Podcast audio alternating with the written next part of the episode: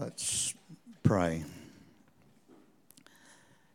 Gracious God, we thank you for the gift of your word. And as we think on these things, open our hearts and minds to hear you. Amen. I don't know about you, but as I get older, uh, and I have to admit these days that sometimes I do actually think that I might be getting older. Um, anyway, as I get older, I take for granted what I think I know.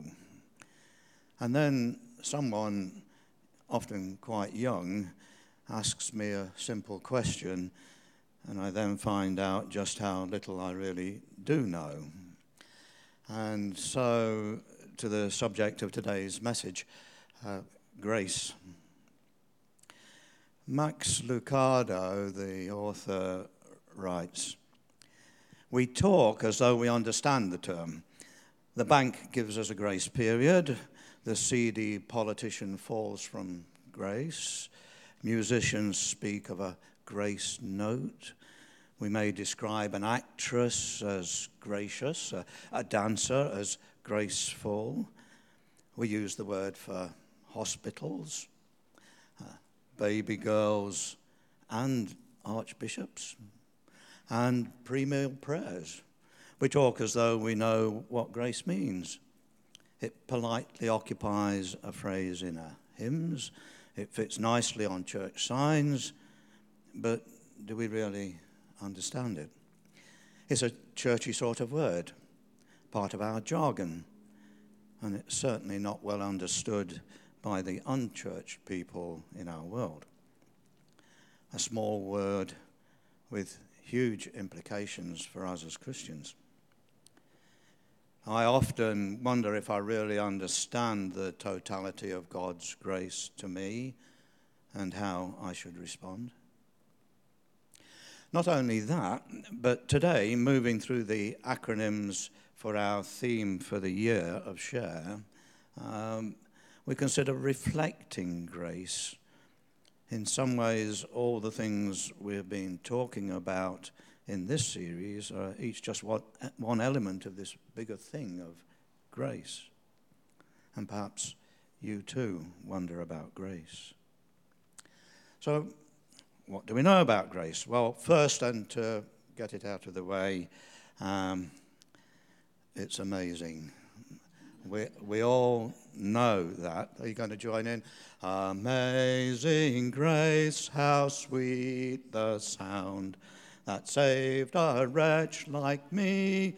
I once was lost, but now am found was blind, but now I see.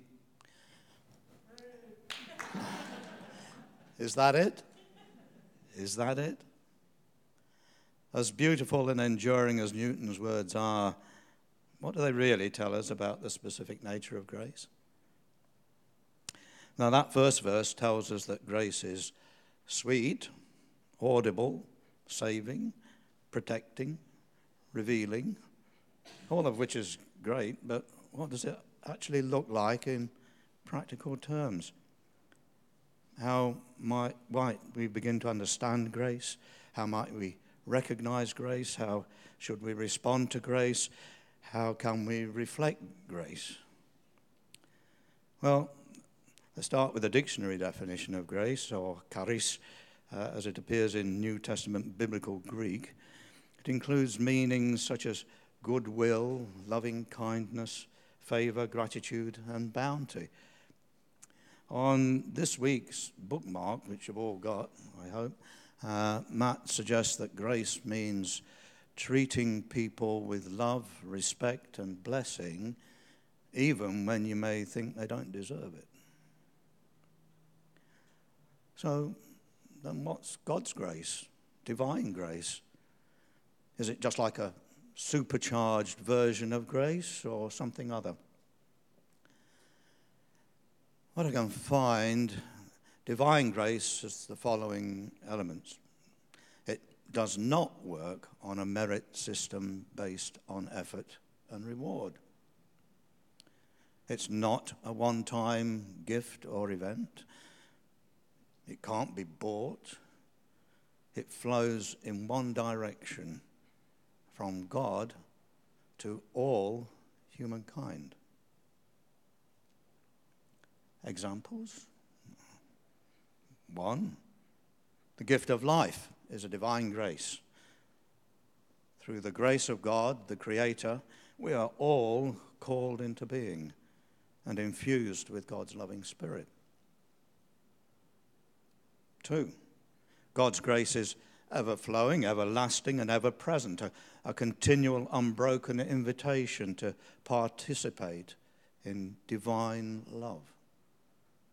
It unites us with God, empowering us to love each other and love God in the same way that God in Christ loves us. Three, God lavishly pours grace upon us because grace is God's gift of love and his covenant with us. And four, God's grace is available to all. It is boundless, boundaryless, borderless, unconstrained, unlimited by our human judgments and prejudices. Paul tells us in his letter to Titus For the grace of God, the grace that saves, has shone upon all humankind.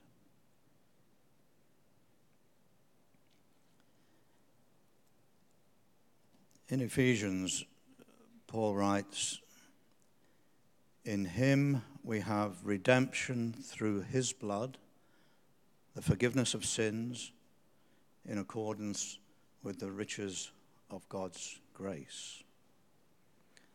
The grace of God through the sacrifice of Jesus forgives your sin and restores your relationship with God.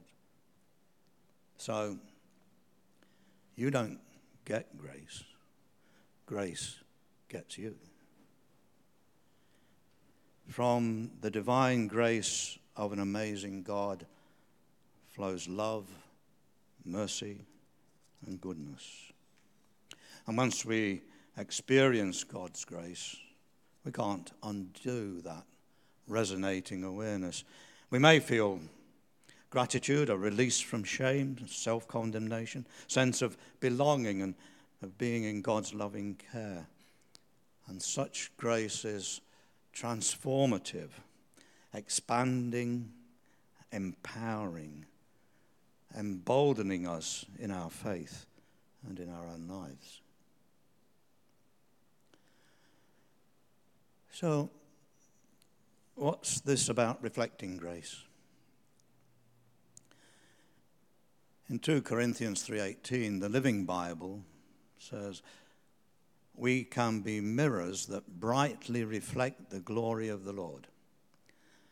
And as the Spirit of the Lord works with us, we become more and more like him. The J.B. Phillips, uh, in his translation, writes, But all of us who are Christians have no veils on our faces, but reflect like mirrors the glory of the Lord. We are transfigured by the Spirit of the Lord in ever increasing splendor into his own image. Okay. Can you complete the following well known phrase or saying, Mirror, mirror on the wall, who is the fairest of them all? Do you trust everything you see in a mirror? Uh, I think we quickly learn to not necessarily believe all that we see reflected in a mirror. Well, mirrors always invert, um, and as we all know from our fairground experiences, they can distort. Uh, mirrors only show part of the story, there are always things out of view. Mine at home have a time warp, there's always some old man looking back. Uh, uh, to paraphrase uh, Paul Simon, the songwriter, a man sees what he wants to see and disregards the rest. I think it, would be more useful uh, to say that rather than reflect, potentially putting our own spin and our own biases and distortions on things, that we're called really to re radiate God's grace. When Moses was exposed to the full glory of God on Mount Sinai, his face glowed so brightly that he had to wear a veil to protect those around him from being overcome. Now, that is re radiated grace. And remember Isaiah 60 Arise and shine.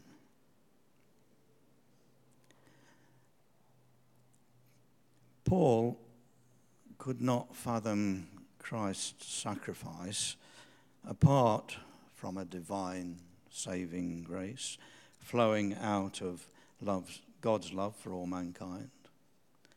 And that idea is central to our understanding of our faith today. Grace centers us and calms us because eventually we realize that when we embrace God's love, we grow in love.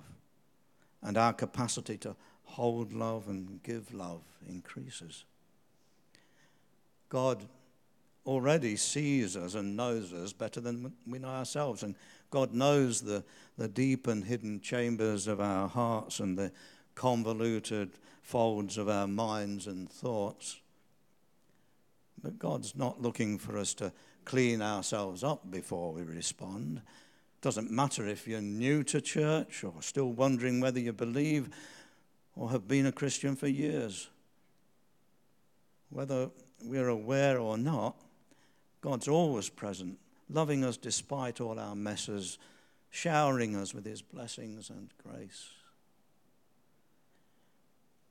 Out of an abundance of love for all humankind, God demonstrated grace to us in the infant Jesus, the vulnerable child of God, who loved both God and humankind with all his heart and soul and strength and mind.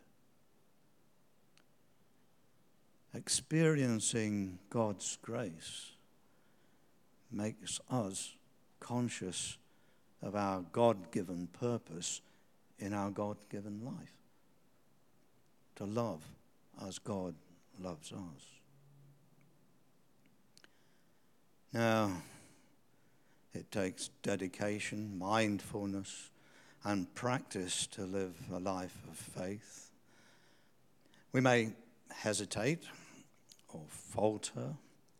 That's okay because we live in God's grace. And strengthened with the gift of faith when we struggle with unfulfilled needs and personal insecurities, uncertain futures, we find comfort knowing God walks with us through these storms. In, in addition, we can also see that grace is essentially relational.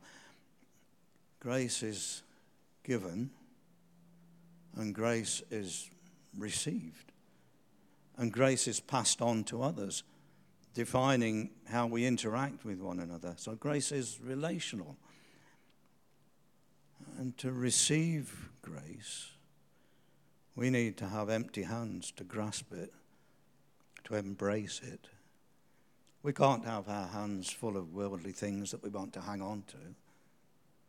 Things like carefully nurtured hurts, or grief, or disappointment, or material possessions.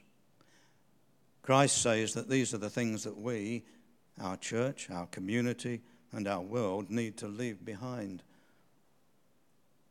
And more than that, the more we take hold of God's divine grace, the more we're able to radiate His grace to others. And each time we show grace to someone else, it changes us. Just as you have received the gracious favor of God, now let God use you to show His grace to others. Peter wrote, Each of you should use whatever gift you have received to serve others as faithful stewards of God's grace in its various forms. So, grace can take many forms depending on our gifts and talents and experience, helping with a task or silently supporting others with patience or prayer, risking speaking out in solidarity against injustices, in our interactions with people, each small good thing, companionship, a kindness, is a form of two way nourishment. Grace may be a casserole, a phone call, card to say you've been on my mind. And in many, many instances, such small good things may be more de- needed and healing than we can imagine.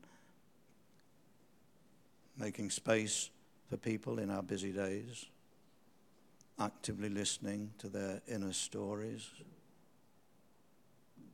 However, I have a feeling that radiated grace could perhaps also involve some more difficult things. Living in humility. Micah 6 8. And what does the Lord require of you? To act justly and to love mercy and to walk humbly with your God. How about extending forgiveness? Matthew 6:15 If you do not forgive others their sins, your Father will not forgive your sins. And it's in this way that we put God's grace on display for the world to see. How about encouraging others? Colossians, let your conversation be always full of grace, seasoned with salt, so that you may know how to answer everyone. Gracious words are life giving. They're seasoned with truth and kindness, bring healing, gentle, build up. And worthless words inflict pain, are abusive, tear down, and injure. And then, one of the ways that we can extend God's grace to others is simply by telling them what Jesus has done for us and how they can come to know him personally. And this will require us to abandon making judgments about people, instead, honoring them as dearly loved children of God for whom Christ died.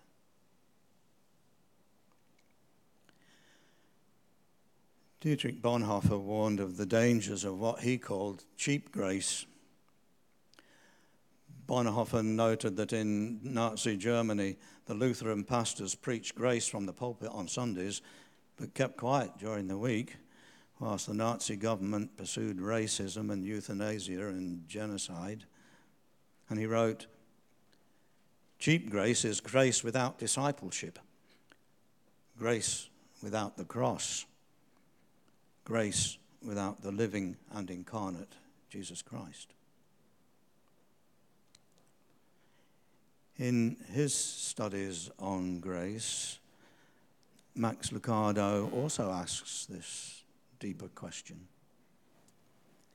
Have we settled for wimpy grace, grace that never causes trouble or demands a response?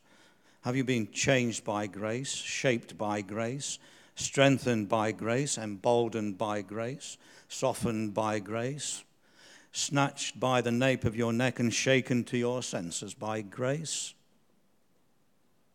And he continues God's grace has a drenching about it, a wildness about it, a whitewater riptide turn you upside downness about it. Grace comes after you, it rewires you from insecure to God secure, from regret riddled to better because of it from afraid to die to ready to fly. Grace is the voice that calls us to change and then gives us the power to pull it off. At that moment that we accept Christ into our lives as Lord, we're all called to discipleship, to Christ likeness. And with that, there's a cost. I believe Christ likeness is a call beyond mere empathy or compassion. It's a call to servant grace. Listen. The evening meal was in progress, and the devil had already prompted Judas, the son of Simon Iscariot, to betray Jesus.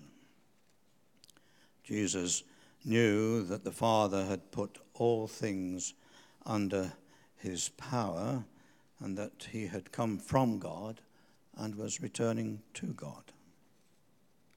So he got up from the meal, took off his outer clothing, and wrapped a towel around his waist. And after that, he poured water into a basin and began to wash his disciples' feet, drying them with the towel that was wrapped around him. When he had finished washing their feet, he put on his clothes and returned to his place. Do you understand what I have done for you? He asked them. You call me teacher and Lord, and rightly so, for that is what I am. Now that I, your Lord and teacher, have washed your feet, you also should wash one another's feet. I have set you an example that you should do as I have done for you.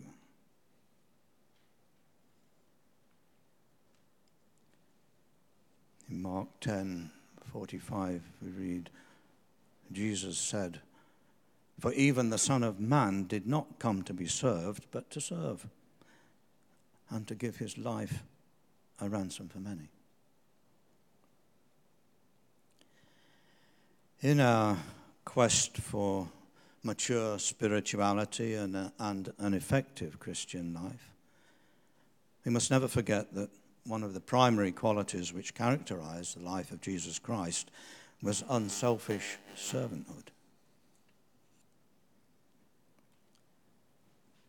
Paul wrote to the Philippians, each of you should be concerned not only about your own interests, but the interests of others as well. You should have the same attitude towards one another that Christ Jesus had. There's no question that if we as Christians are going to grow and mature into Christ like character, we must learn to give of ourselves in ministry to and for others. While we can and should find comfort and encouragement in Christ, when properly grasped, that comfort should propel us into being servants of the Saviour and one another and there is a cost. J. Hampton Keathley, the American theologian, wrote Servant living stands directly opposed to the primary concerns we see today, where the focus of our culture and society is more on our own personal happiness and comfort. We need to be ready to see the world through Christ's eyes, to meet people where they are, and love them as completely as Jesus loves us. God has enriched our lives with the grace He has freely given us. But ultimately, maybe grace is not about us. Grace is solely about what God has done and will do for us in us and through us. Paul says the grace of God, the grace that God shows us means we're not lacking in any gift. We're fully equipped, fully prepared, and completely ready to share God's grace with others. Grace is pouring God's love on those who need it. Grace is the fuel that powers serving others. We are all are witnesses to what God's grace has done and is doing. We all can testify that we have been enriched by His grace in good times and bad. God is abundant with His grace in the rain or the sunshine. He's the one doing something in us by His grace in truly amazing ways. Each of us stands in need of God's grace. But each of us also has the opportunity to radiate God's grace to the people around us. And we can't show grace to others unless we understand the incredible grace God showed us on the cross. If we're going to radiate the light of Christ to others, we must be anchored to the cross. Our lives have to demonstrate an anchored focus on the cross. As the Spirit of God continues to transform you on the inside, you become more and more like Jesus and you begin to radiate Him to those around you.